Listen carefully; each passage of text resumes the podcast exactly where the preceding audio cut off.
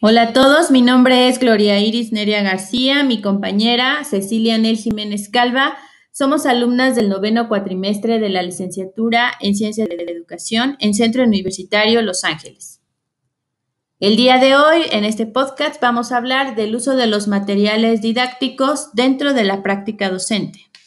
La herramienta que vamos a utilizar para conocer más del tema es la entrevista el día de hoy está aquí con nosotros una maestra de nivel preescolar que nos va a apoyar resolviendo nuestras dudas e inquietudes.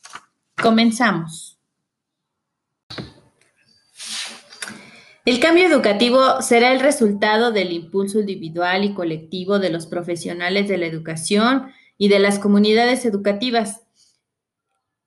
Entendemos que el cambio solo será si es un proyecto en común. Vamos a reflexionar sobre los diferentes materiales a utilizar en el aula, su selección y su evaluación, que depende de cada profesor.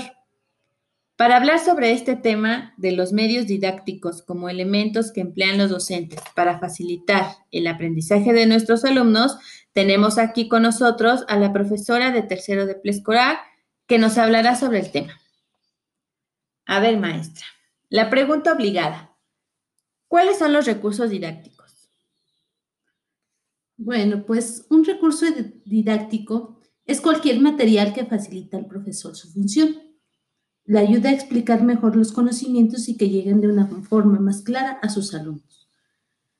Tenemos como significado un apoyo didáctico o medio educativo y según Morales en el 2012 nos habla que se entiende como recurso didáctico al conjunto de medios materiales que intervienen y facilitan el proceso de enseñanza-aprendizaje.